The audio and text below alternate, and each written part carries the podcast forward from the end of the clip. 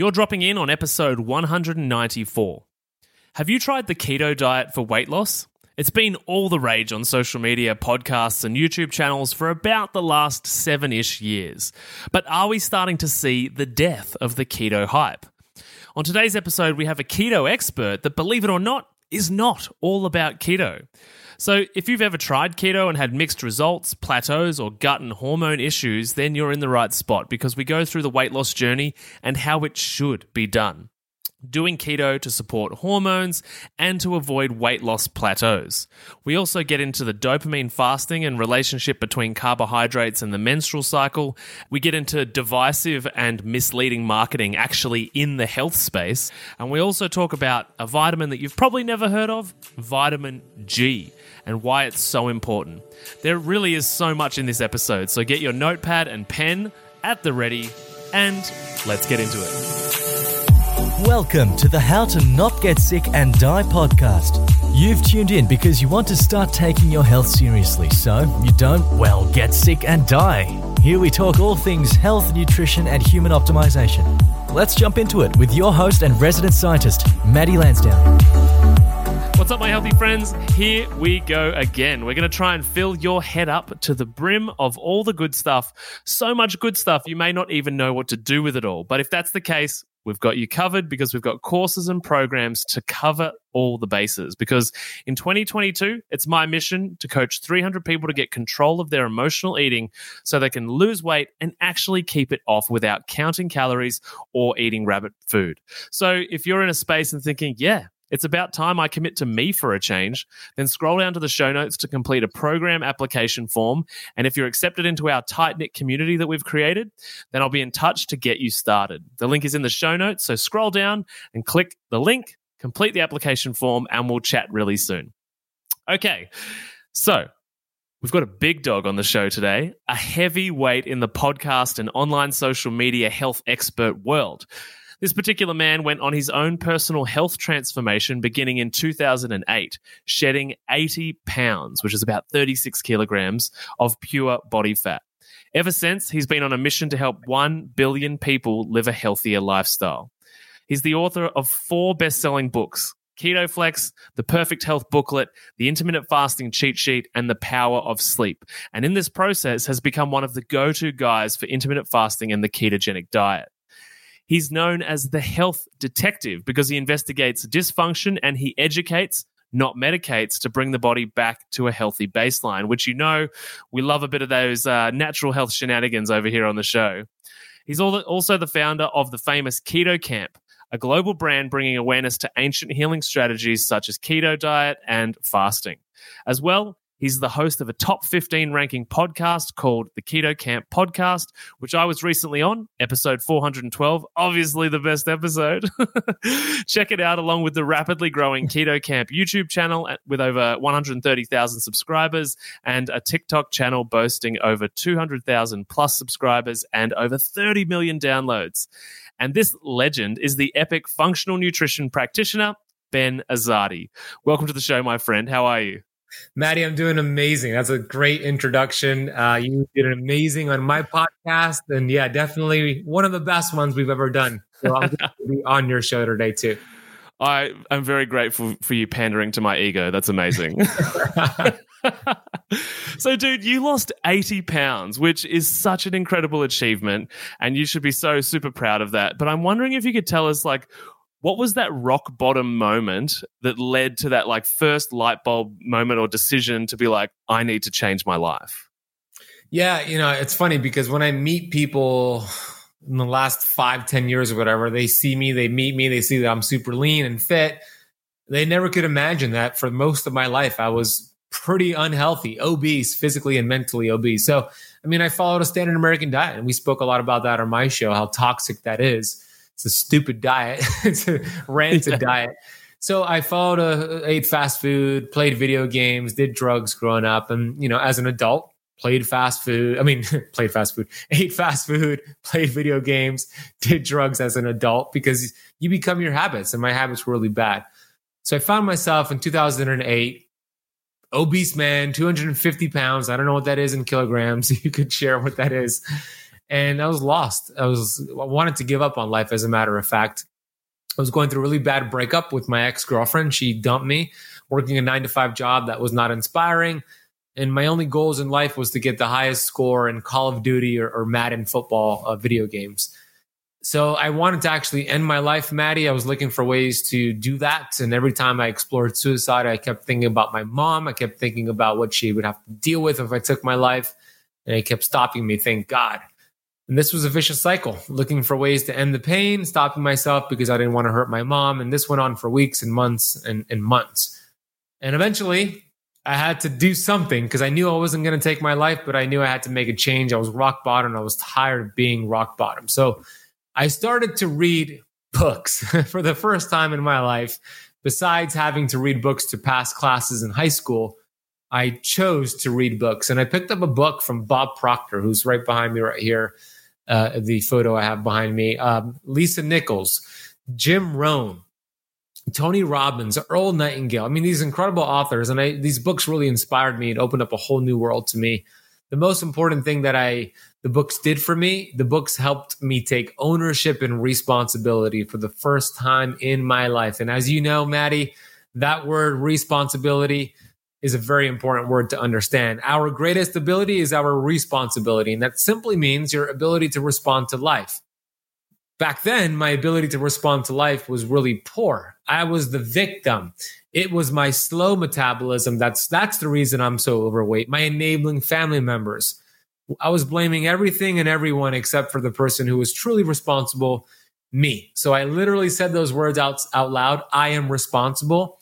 And something that's really cool is when you take responsibility, it's almost impossible to be angry and resentful and the victim. I immediately became the victor of my destiny. No longer was I the victim of my history. So I started to move my body. I started to eat better. I stopped playing video games and I picked up my bicycle and went for a ride, played some basketball. And I, in nine months, I went from 250 pounds down to 170 pounds, 34% body fat to 6% body fat.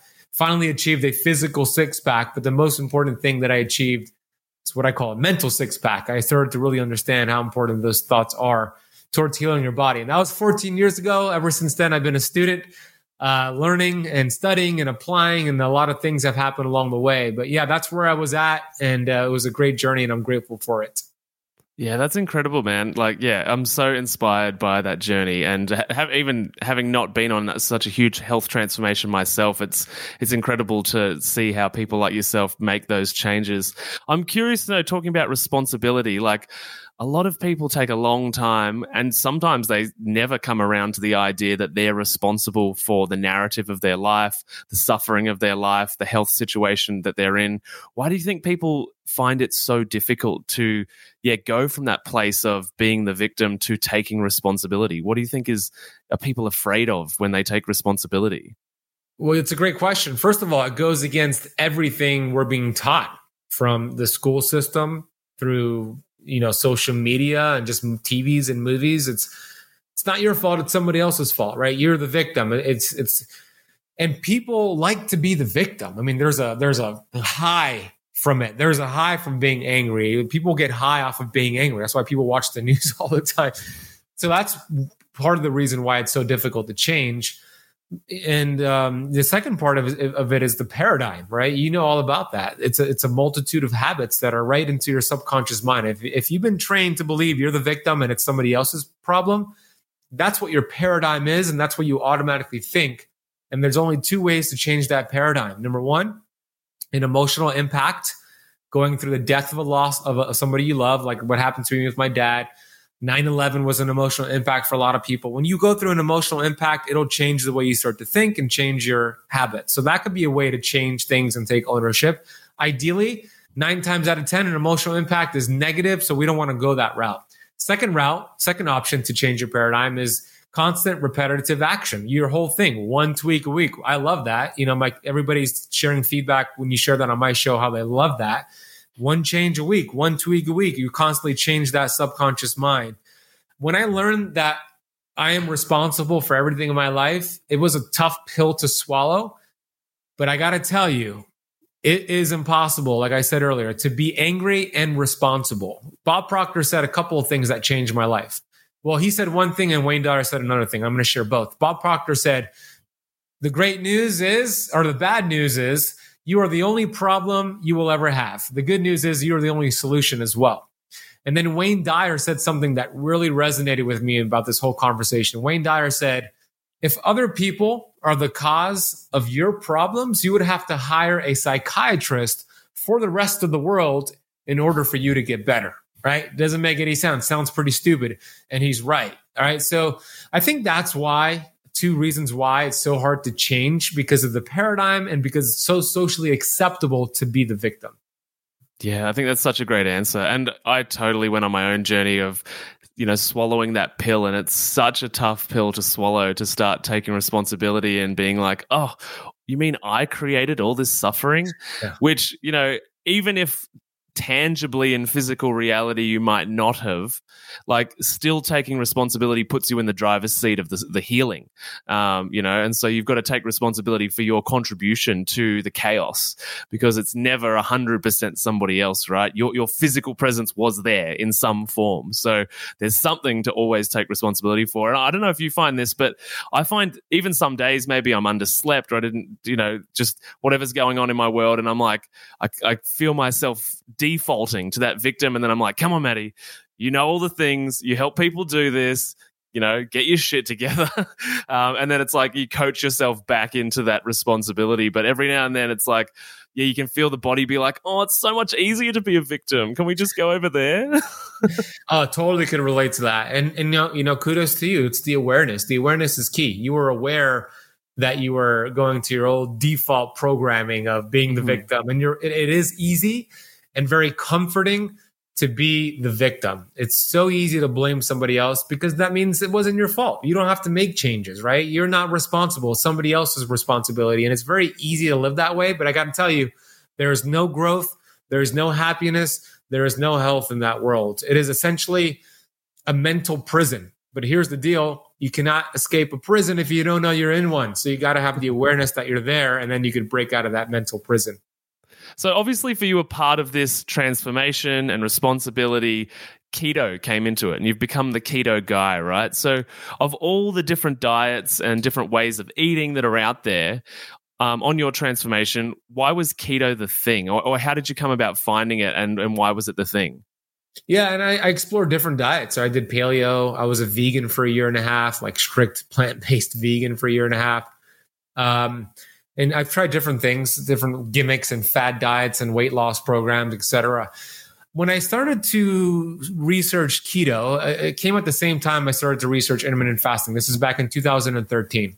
Mm-hmm. And I was transitioning from a vegan diet because it clearly didn't work for me. Lab work verified that. It felt awful and looked awful. So I started to read about this process, this metabolic process called ketosis and how intermittent fasting is another process or approach that goes hand in hand with ketosis and how it made a lot of sense to me. Our ancestors, they were forced to fast and by default, they needed to actually burn their body fat, use their body fat and produce ketones for the brain.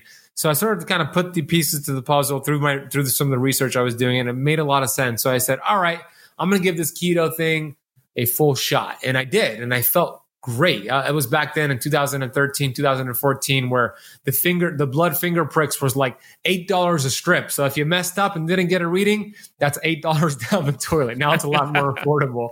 So I started to feel a lot better. Uh, and then as the years went by, more research came out, and of course, I was dogmatic about ve- veganism and the keto lifestyle and I started to learn that it's it's a tool, but it's not the only tool. It's like one tool you apply, but can be so beneficial for the brain, for brain fog, for inflammation. And over the years, I determined that okay, it's one tool, but let's use it as one tool to flex in and out. And that's where kind of keto flex came in, into play.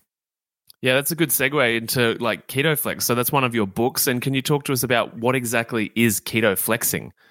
Yeah, the premise behind keto flexing is metabolic flexibility. It's a, it's very similar to what you teach your students in, in your community. That's the goal. The goal is metabolic flexibility. The goal is metabolic freedom. The goal is not being in ketosis for the rest of your life. The goal is not putting yourself in a dogmatic box. That is not the goal. So when you think about our ancestors, every single one of our ancestors did keto. Keto is not a diet, it's a metabolic process, and it has been around for as long as humans have existed. our ancestors had to go through periods of time called famines where they didn't have food. It was a famine and they had to fast and they needed the ability to utilize their fat stores as an energy source, which then the liver used those fatty acids to produce ketones. This is called ketogenesis. And that was for the brain, that was for the body to survive. So it's, a survival mechanism, but there's a lot of anti inflammatory properties to it. In that same token, that our ancestors did keto, they didn't stay in ketosis long term. As a matter of fact, there's not one diet that ancient culture ever stuck to long term. They always changed their diet according to their environment, according to season, including keto, including carnivore. And that's the way we're designed to live. Our cells need to adapt and to try different things and you know introduce different foods it creates more diversity in the gut it forces the mitochondria to adapt so keto flexing is that premise of using ketosis as a tool to get fat adapted keto adapted which on average takes you about 8 to 12 weeks and then we start flexing in and out. That's what keto flexing means. And if you've done this the right way, you could have your keto flex day where you intentionally get yourself out of ketosis and then you're right back in when you want to do keto again. That is the goal, I believe, the metabolic freedom. And it makes things much more sustainable and a lot less dogmatic. Yeah, I love it, and and you're right. We totally have a similar approach approach with that when it comes to yeah flexing in and out and metabolic flexibility being the goal. And I really like that. Um, what comes to mind as you're sort of talking there is like uh, being de- devil's advocate. Um, is like what do you think about the idea that fad diets um, and keto could exist in the same space? Like, because a lot of people hear like, oh, keto, I've tried that, I've tried this. Um, like so where does keto sit in that world? Well, it depends on how you approach keto. Keto can be a fad diet if you're looking to use it as like a quick weight loss tool. Mm-hmm. Um, the way that we teach keto and the way we view it, it's not a diet, it's a metabolic process. And if you could go mm-hmm. into it viewing it that way, then it eliminates all the confusion. You're going to use it as a tool to achieve metabolic flexibility. Why is that important? well, in America, but also in Australia and the rest of the world, most people are metabolically damaged and inflexible. Insulin resistance, type 2 diabetes, high blood pressure, etc. We have essentially a keto deficiency. That's the real problem. We have a deficiency in using this metabolic process called ketosis. If you really want to talk about a fad diet, the true fad diet is the standard American diet. That has only been around for 40 to 50 years. Keto has been around for a lot longer. So I think the reason people lump in keto diets with fad diets is because it's so popular. There's a lot of people teaching it. People are teaching it as a weight loss tool and people use it to lose weight, which can help with that. But I don't like that lens on it. I like using it as a tool to achieve metabolic flexibility and freedom. That's, I believe, the right way to use it. Totally. Yeah. And I'm, I'm with you there. What do you feel about, um, ketosis and women? Like, how do women need to do it differently in, in regards to hormones? Because I, th- I feel like every every diet on the internet has a bit of a life cycle, you know, and like social media means that it progresses for a certain number of years and then all of a sudden all of the people come out the other side that it didn't work for or that messed up their hormones or that didn't quite do it properly. And you could argue that you know people you know getting information from the internet and taking like a bit from my podcast and a bit from your YouTube channel and a bit from over here. They're trying to put a puzzle together using pieces of like 10 different puzzles. So it's kind of no surprise to us practitioners, I think, that it's like, oh, you tried to do it yourself based on 25 different social media influences. Of course it didn't work out because you yeah. were using bits of 25 different protocols. Do you know what I mean? And so I feel like we're at that point where a lot of people are like, didn't work for me, stopped working for me, um, damaged things. I gained weight. Um, so like I feel like we're on that other side of the, the, the mountain, the keto mountain, where people are starting to experience these outcomes or come forward and be honest about these outcomes. Um, so, what what do you sort of think about that group of people? Like, or what would you say to that group of people, and particularly the women that have not had amazing results going through that pathway? It's a very important question. I'll I'll address the the women doing keto and intermittent fasting in a second, but I'll first address the other problem that you mentioned. Um, too much information is the new problem, right? We used to have the yeah. problem of not enough information, but now it's just too much. And I love the quote. I forgot who said it, but we are we are um, drowning in information but starving for truth. It's so true. So I recommend to those searching, and you're right, I see it in my community all the time. Those searching for the protocols for health, for reducing inflammation, for reversing insulin resistance, type 2 diabetes. You see all these amazing practitioners. There's a lot of great people out there, right? Maddie is included into that mix. But Thanks, the problem, You you are welcome. Uh, thank you, brother. The, the problem is this. Like you said, you start watching Dr. Berg, you start watching Ken Berry, you start watching Maria Emmerich, you start watching all these other people out there who are all great. Don't get me wrong, but we don't all align on everything, right? So we are teaching what we view as what works for us in our community, and we have different approaches. But when you start looking at everybody, 10 different people, it'll leave you confused and you're putting together pieces to the puzzle, and it's just not going to make a lot of sense. So I recommend finding one, two, maybe three people max that you really resonate with their personality, their vibe, and go deep with their information, like sign up for their programs, get their coaching. Or if you can't afford their stuff right now, just go really deep with their podcasts and YouTubes and go really deep on that person. Instead of going wide with a whole bunch of people, go deep with a one to three people max. Second thing with women, definitely women need to do keto and intermittent fasting differently than men. And that should go a step farther. Women who are menstruating should do it differently than women who are perimenopause, postmenopause. So, chapter 12 of my book is designed to teach you exact how to teach women exactly how to do it the right way. I will give you a perfect example. If a woman has a monthly cycle, the week before her period, that bleed week, that's the week where you do not want to be in ketosis. You do not want to do a lot of intermittent fasting. Why? Because you want to build progesterone and estrogen during that week for a healthy monthly cycle. And guess what? You don't build progesterone and estrogen with keto and intermittent fasting. That doesn't happen. So that's a flex week. And I talk about down the week, seven days of higher carbs, no fasting. The best week to do keto and aggressive intermittent fasting, longer fast is your bleed week. This is why, by the way, and you've probably seen this. So many women are like, I'm going to do keto for months and months and months. And they're like, the week before my period, I get just, I get all these cravings. I want chocolate. I want carbs. That's the innate intelligence telling your body you need to bump up glucose and insulin because insulin helps make those hormonal conversions, including progesterone. It's the innate intelligence telling the woman's body, get the carbs. We need a healthy monthly cycle. And when you just fight that, uh, Mother Nature is going to get the last laugh. So there are strategic ways to do this. And now for postmenopausal women as well, like at this point of your life, the ovaries have shut down. They're like, you know, I'm retiring. And it's a, it's, a, it's an organ that has completely retired on you and shut down. So your adrenals pick up the slack. So you want to perform more, you know, uh, oxytocin producing exercises, meditation, laughter, love. So there's so many considerations. Now for us men, we could be more aggressive. We could do three day water fast, five day water fast. We have a 24 hour hormonal recycling pattern and we could be more aggressive. That's why a lot of men get faster results than women because we could be more aggressive in that, in that aspect. So those are some considerations for men versus women. It should not be applied across the board. We should look at our specific biology, but also your health history. So we could go down a whole rabbit hole, but just to answer your question, it needs to be done differently for men versus the women out there. Yeah, I'm so on. We're so on the same page, man. I love this. This is so good.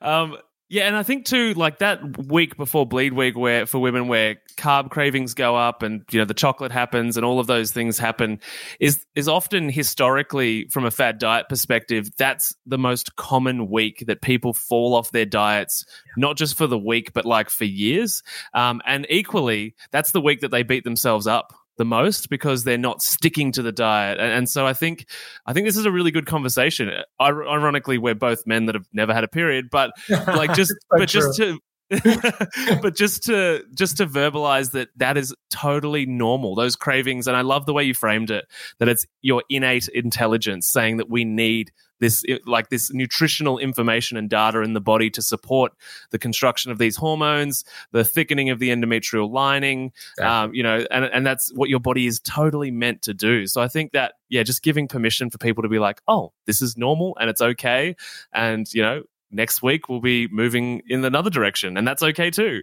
That's right, exactly right. You said it very well. And you know, it's not a week to have pizza and ice cream and all that, but it is a week to bump up your healthy carbs the citrus fruits, the squash, the yams, the sweet potatoes, you know, the white rice. those are you, you want to bump up your carbs. So if you're doing keto, you're probably less than 50 grams of carbs per day to stay in ketosis.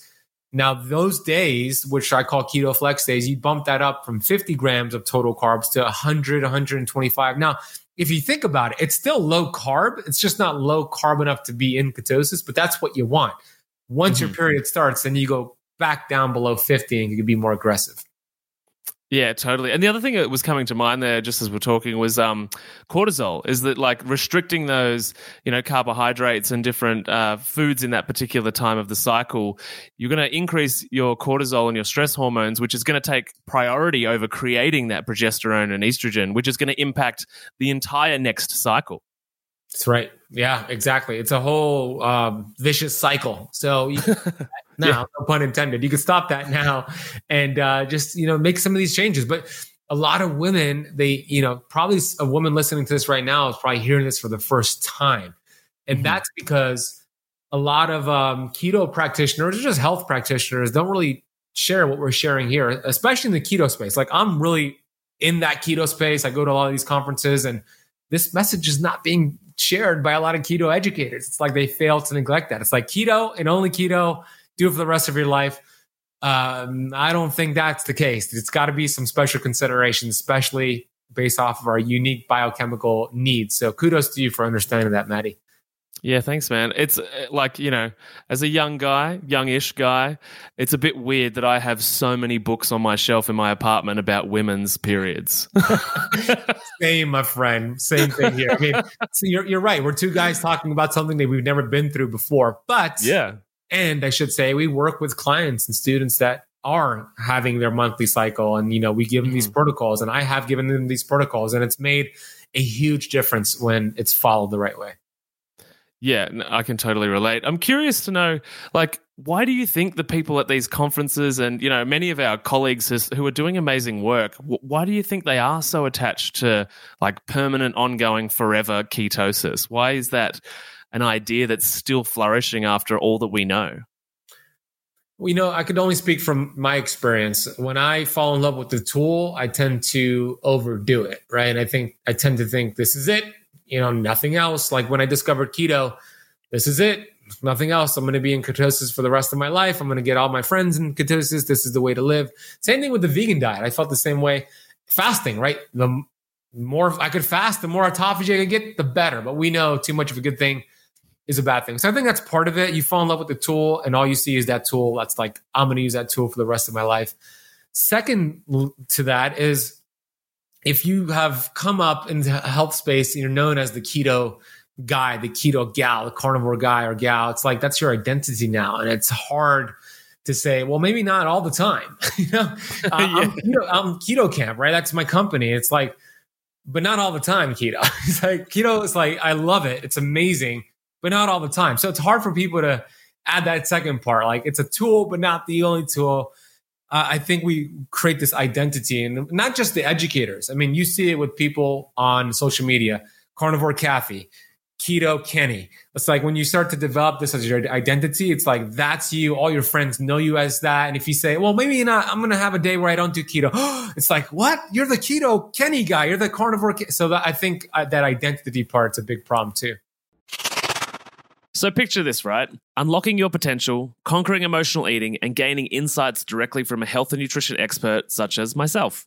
That's what we do inside the Healthy Mums Collective Facebook group, which is currently free to join. If you've ever felt trapped by food challenges, struggled with maintaining a healthy lifestyle, or yearned for a community that understands the reasons why you've yo yo dieted for years, then there's a new chapter waiting to be written. And this is your chance to start writing it by joining us all on Facebook Lives, on engaging posts that push you out of your comfort zone and into growth, and Q&A sessions with me. All of this works as a platform to begin changing your emotional eating problems for good. Oh, and also, as a special gift, you'll receive my transformative How to Turn Food into Self Confidence ebook. And that's also for free. I get it, skepticism might linger. You might think, Maddie, I've heard these ads and I'm not sure. Well, at least a quarter of the members inside the Healthy Mums Collective Facebook group have been paying clients of my emotional eating program at some point over the last three or four years. So if you're not sure, you can post in the group and ask to find out if I'm the real deal or not. It's totally up to you. To join us in the free Healthy Mums Collective and to end your emotional eating and feel good in your own skin and begin that journey, pop down to the show notes below, click the link, and breeze through three simple entry questions. Join today and let's embark on a journey of growth and empowerment. The link is in the show notes below.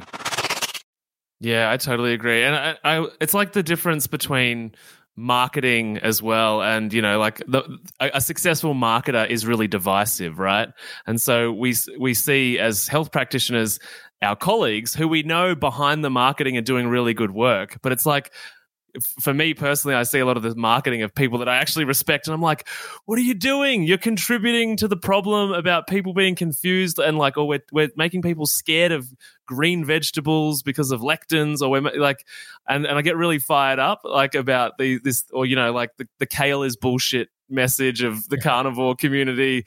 And they're all amazing people. I read their books. I love them. But it's like this divisive marketing and i'm like hang on. Aren't aren't you doing the same thing that we're angry at the government systems for doing, which is putting out, you know, misguided, misleading information about, you know, health and nutrition. It's like, oh, this massive, you know, sort of triggering event for me, this world of marketing where we've got to be divisive. Yeah, yeah, you're right. Propaganda. You know, I'm I'm guilty of that myself. And here's here's the challenge with my work. I don't do it like Kayla's BS, that type of stuff, but I am guilty of putting out videos that might cause confusion in regards to um, this conversation. But here's the here's the challenge, at least for me. Uh, I could take a whole interview, right? Like I'm doing with you, and my team will, or I will, take like a 30 to 60 second clip, and maybe I'm talking about negative effects of something, and it's missing so much context, right? And then they see yeah. that, and they're like, "Oh, Ben's against lectins 100." percent He says it's like gonna zap your energy, but it was just a clip from the whole interview and in order to get the whole context so it's hard as the educator and the marketer. However you're right it is our responsibility to make sure the messaging is clear and we're not doing the same thing that mainstream media and the government's doing which is propaganda. Yeah totally. And you know, probably I am guilty of it too because we're in this social media world where it's like, you know, I remember when we first YouTube first started, and it was like, oh, long videos, like you can go and watch videos, amazing, and then slowly all these other platforms came out, and it was like a three minute video is important. No, 15 seconds. No, how you know now it's like two seconds on TikTok, as fast as you can go, uh, and it's like, yeah, there's no space for context whatsoever in those time frames. Like, exactly. Um, yeah, and, and they're designed, you know, the, the, the less context, the more triggering it is by default. I think there's probably a ratio there. Yeah, and it works. You know, that's why TikTok is so successful. It's like barely any context, immediate dopamine hit, or you know, the opposite of getting angry. People get high off of being angry. So either getting angry on TikTok because somebody said something that you don't agree with, or you're getting a dopamine hit because you saw something funny. But it's just like it's marketing genius for sure. That's why TikTok is exploding. And that's why you got to be careful and not let social media use you. You want to use social media. And I, you know, it's a challenge for me. Sometimes I'll go on TikTok because I'm uploading a video on TikTok. And as it uploads, it gives you the percentage and then it shows you the feed. And I'm like, oh, what's that? And then it's like 30 minutes later, I'm like, what just happened to my life? so be careful not to fall into that matrix. Use it. Don't let it use you. Yeah, I love that message. Do you think there's a relationship or any type of connection between behaviors like social media consumption which, you know, inherently on a hormonal level becomes dopamine addiction at some point and the inability or challenge with changing one's diet or lifestyle?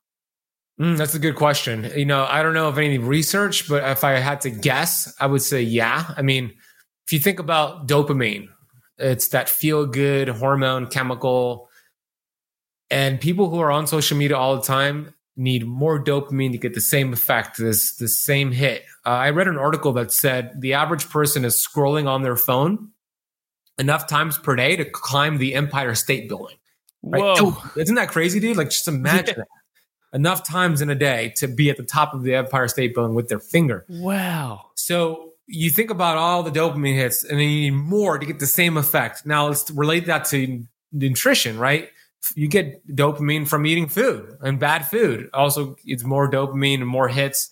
So you need more bad food and more sugar. So when you try to transition to clean foods, you don't get that dopamine hit and you're so dopamine resistant. This is just me guessing what's going on. You're so, and you could let me know what you think. You're so dopamine resistant that it's not sustainable. It's like I don't feel any I don't feel good eating the salmon with the broccoli. I need that sugar. I need that dopamine here because I'm so dopamine resistant that it's so hard to make those changes, especially if you go cold turkey. So it needs to be that one tweak a week approach. So that's what I think is going on. But what do you think, Matt, Maddie? Yeah, I'm on board. There's a book. Um, I think it's. Um, I hope I get this right. Anna Lembke. It's called Dopamine. Um, mm. it's a really, really good book. Lots and lots of good research, and it's it's basically just as you presumed. So, um, yeah, the more dopamine re- dopamine resistant you become, the less exciting anything is, and often, you know, people go towards food because of they want to either nurture an emotion or have an emotional experience, which in some way is usually connected to pleasure dopamine, yeah. right?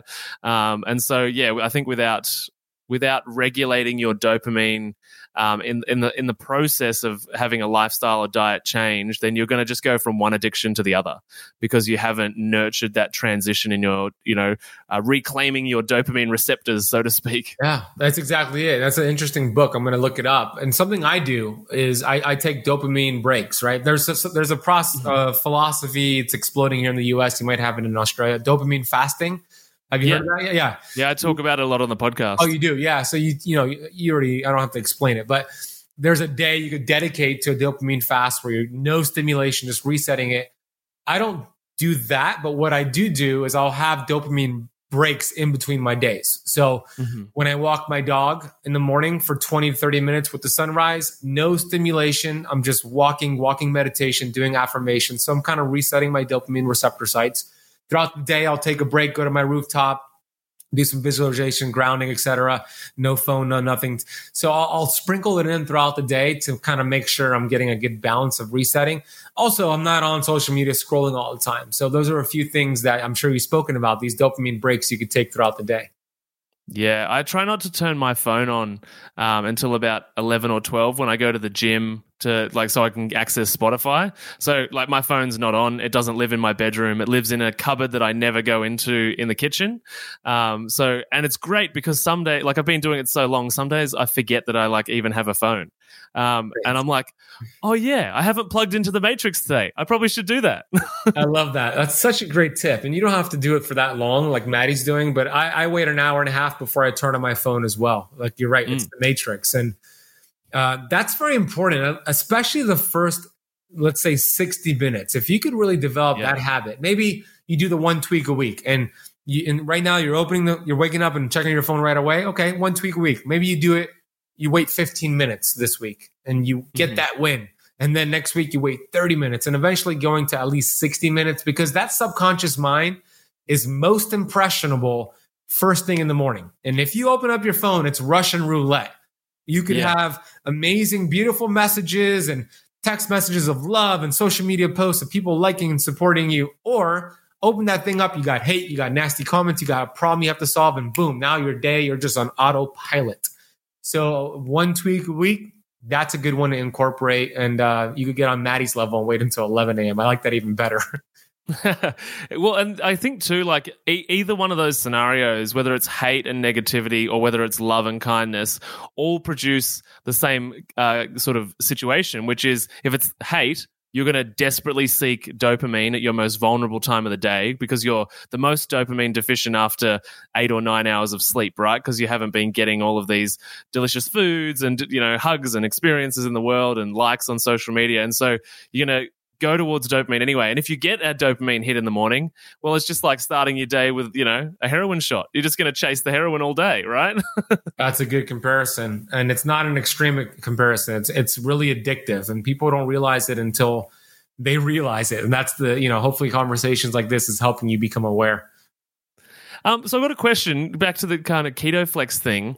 What's your um, theory or experience with um, people on long term weight loss? Um, so we're talking people that need to lose like, you know, 50 to 100 pounds, maybe more.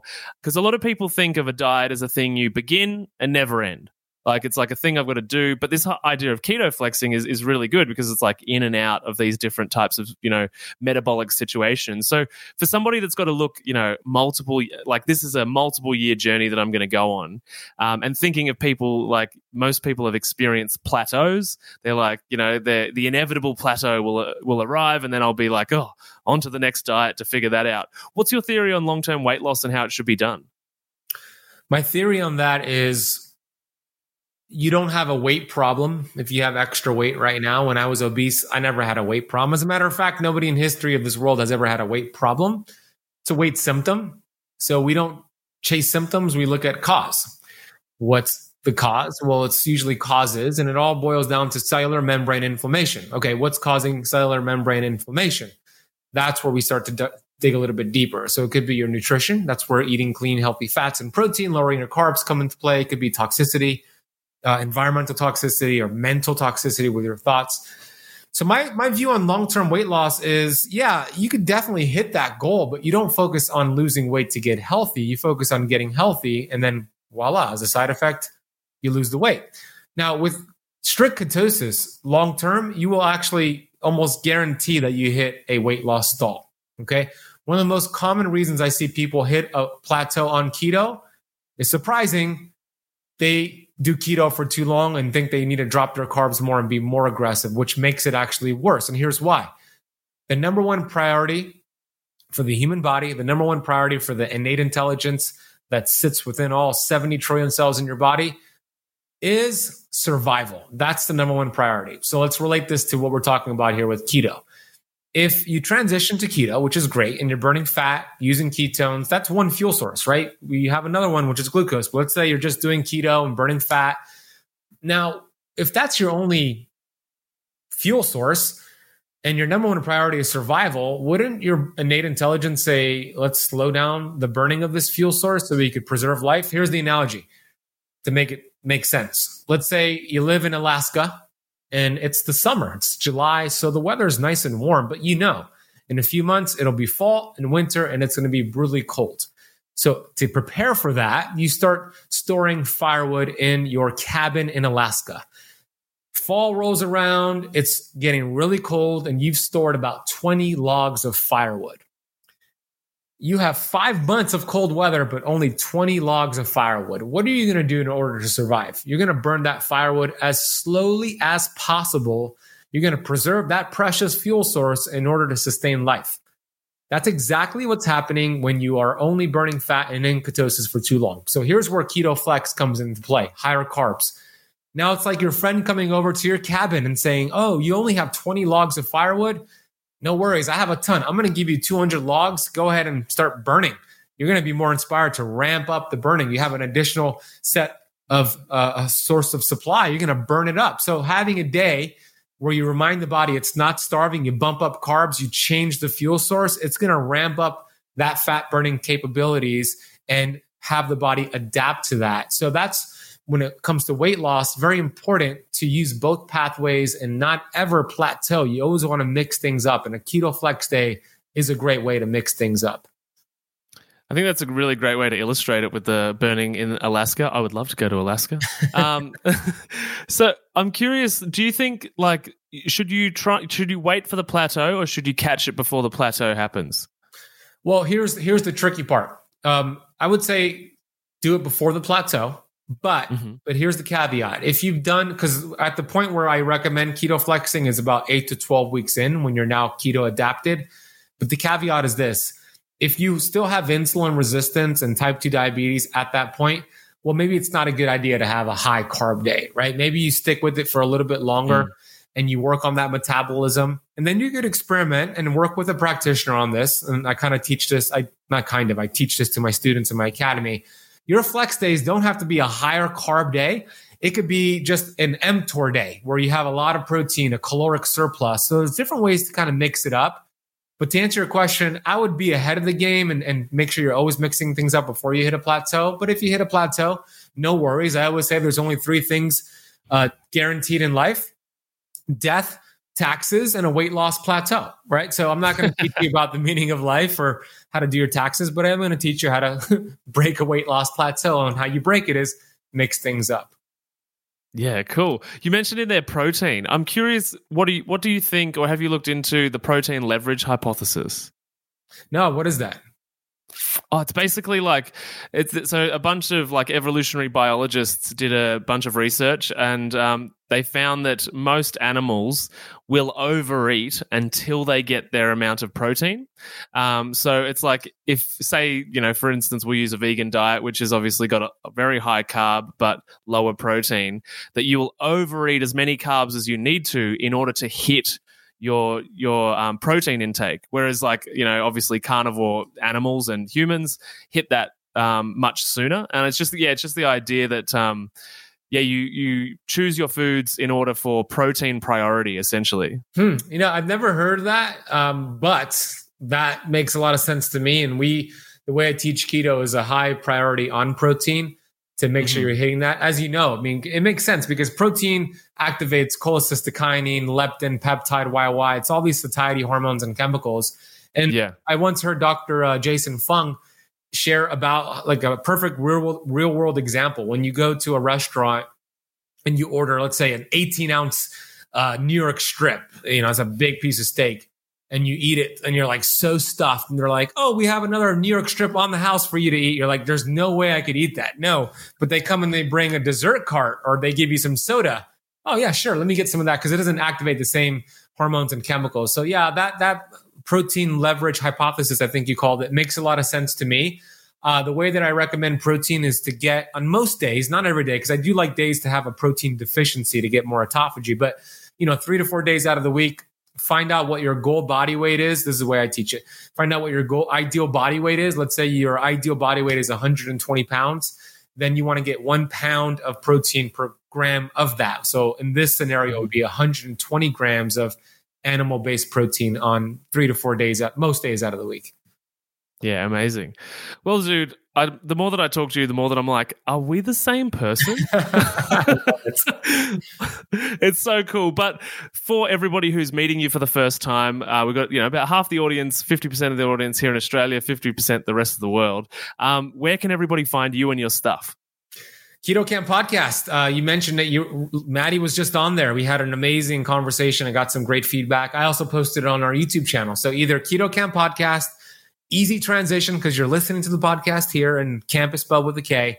Keto Kamp on YouTube. Uh, if you want to get my book, it's available on paperback, Kindle, and Audible. I narrated the entire Audible myself. You could find the book over at ketoflexbook.com.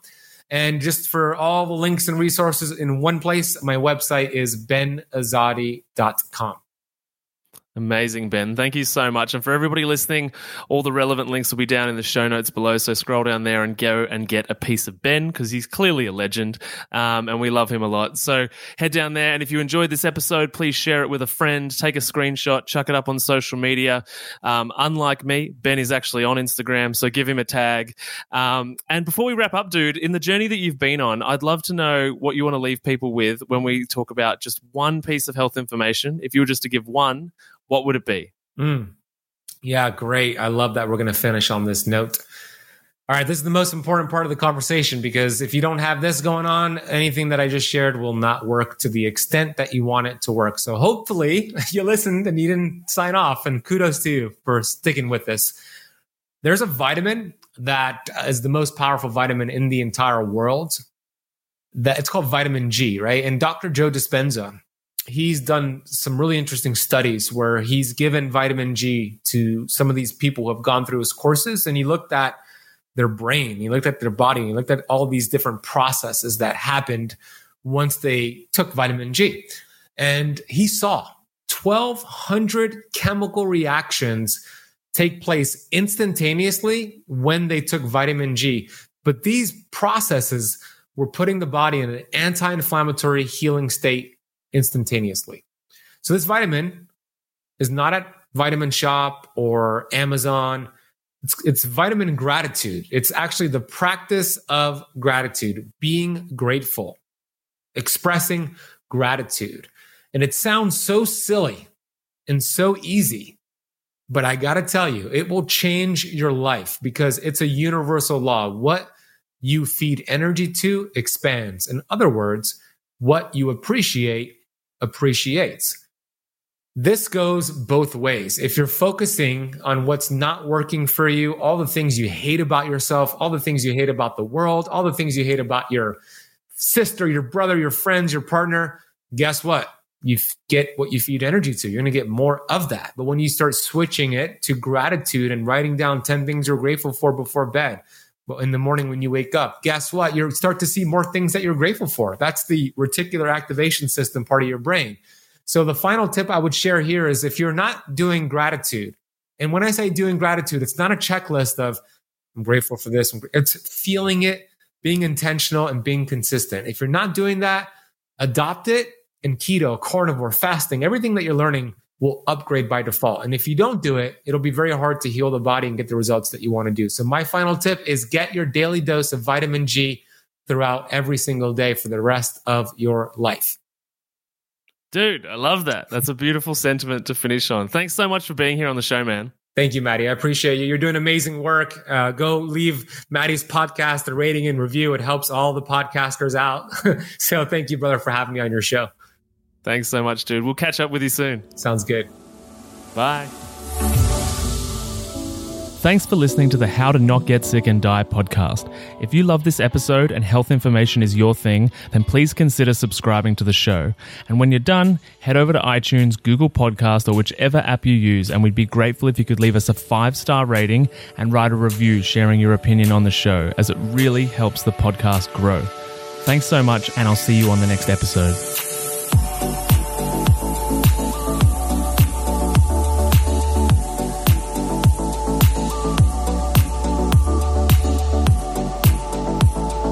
Whilst the presenters that feature on this podcast endeavour to provide accurate information, it cannot possibly take into account your individual circumstances, and therefore the content on this podcast provided by any of the speakers is not intended as advice in any way for any individual, and should not be a replacement for professional medical or health advice of any nature.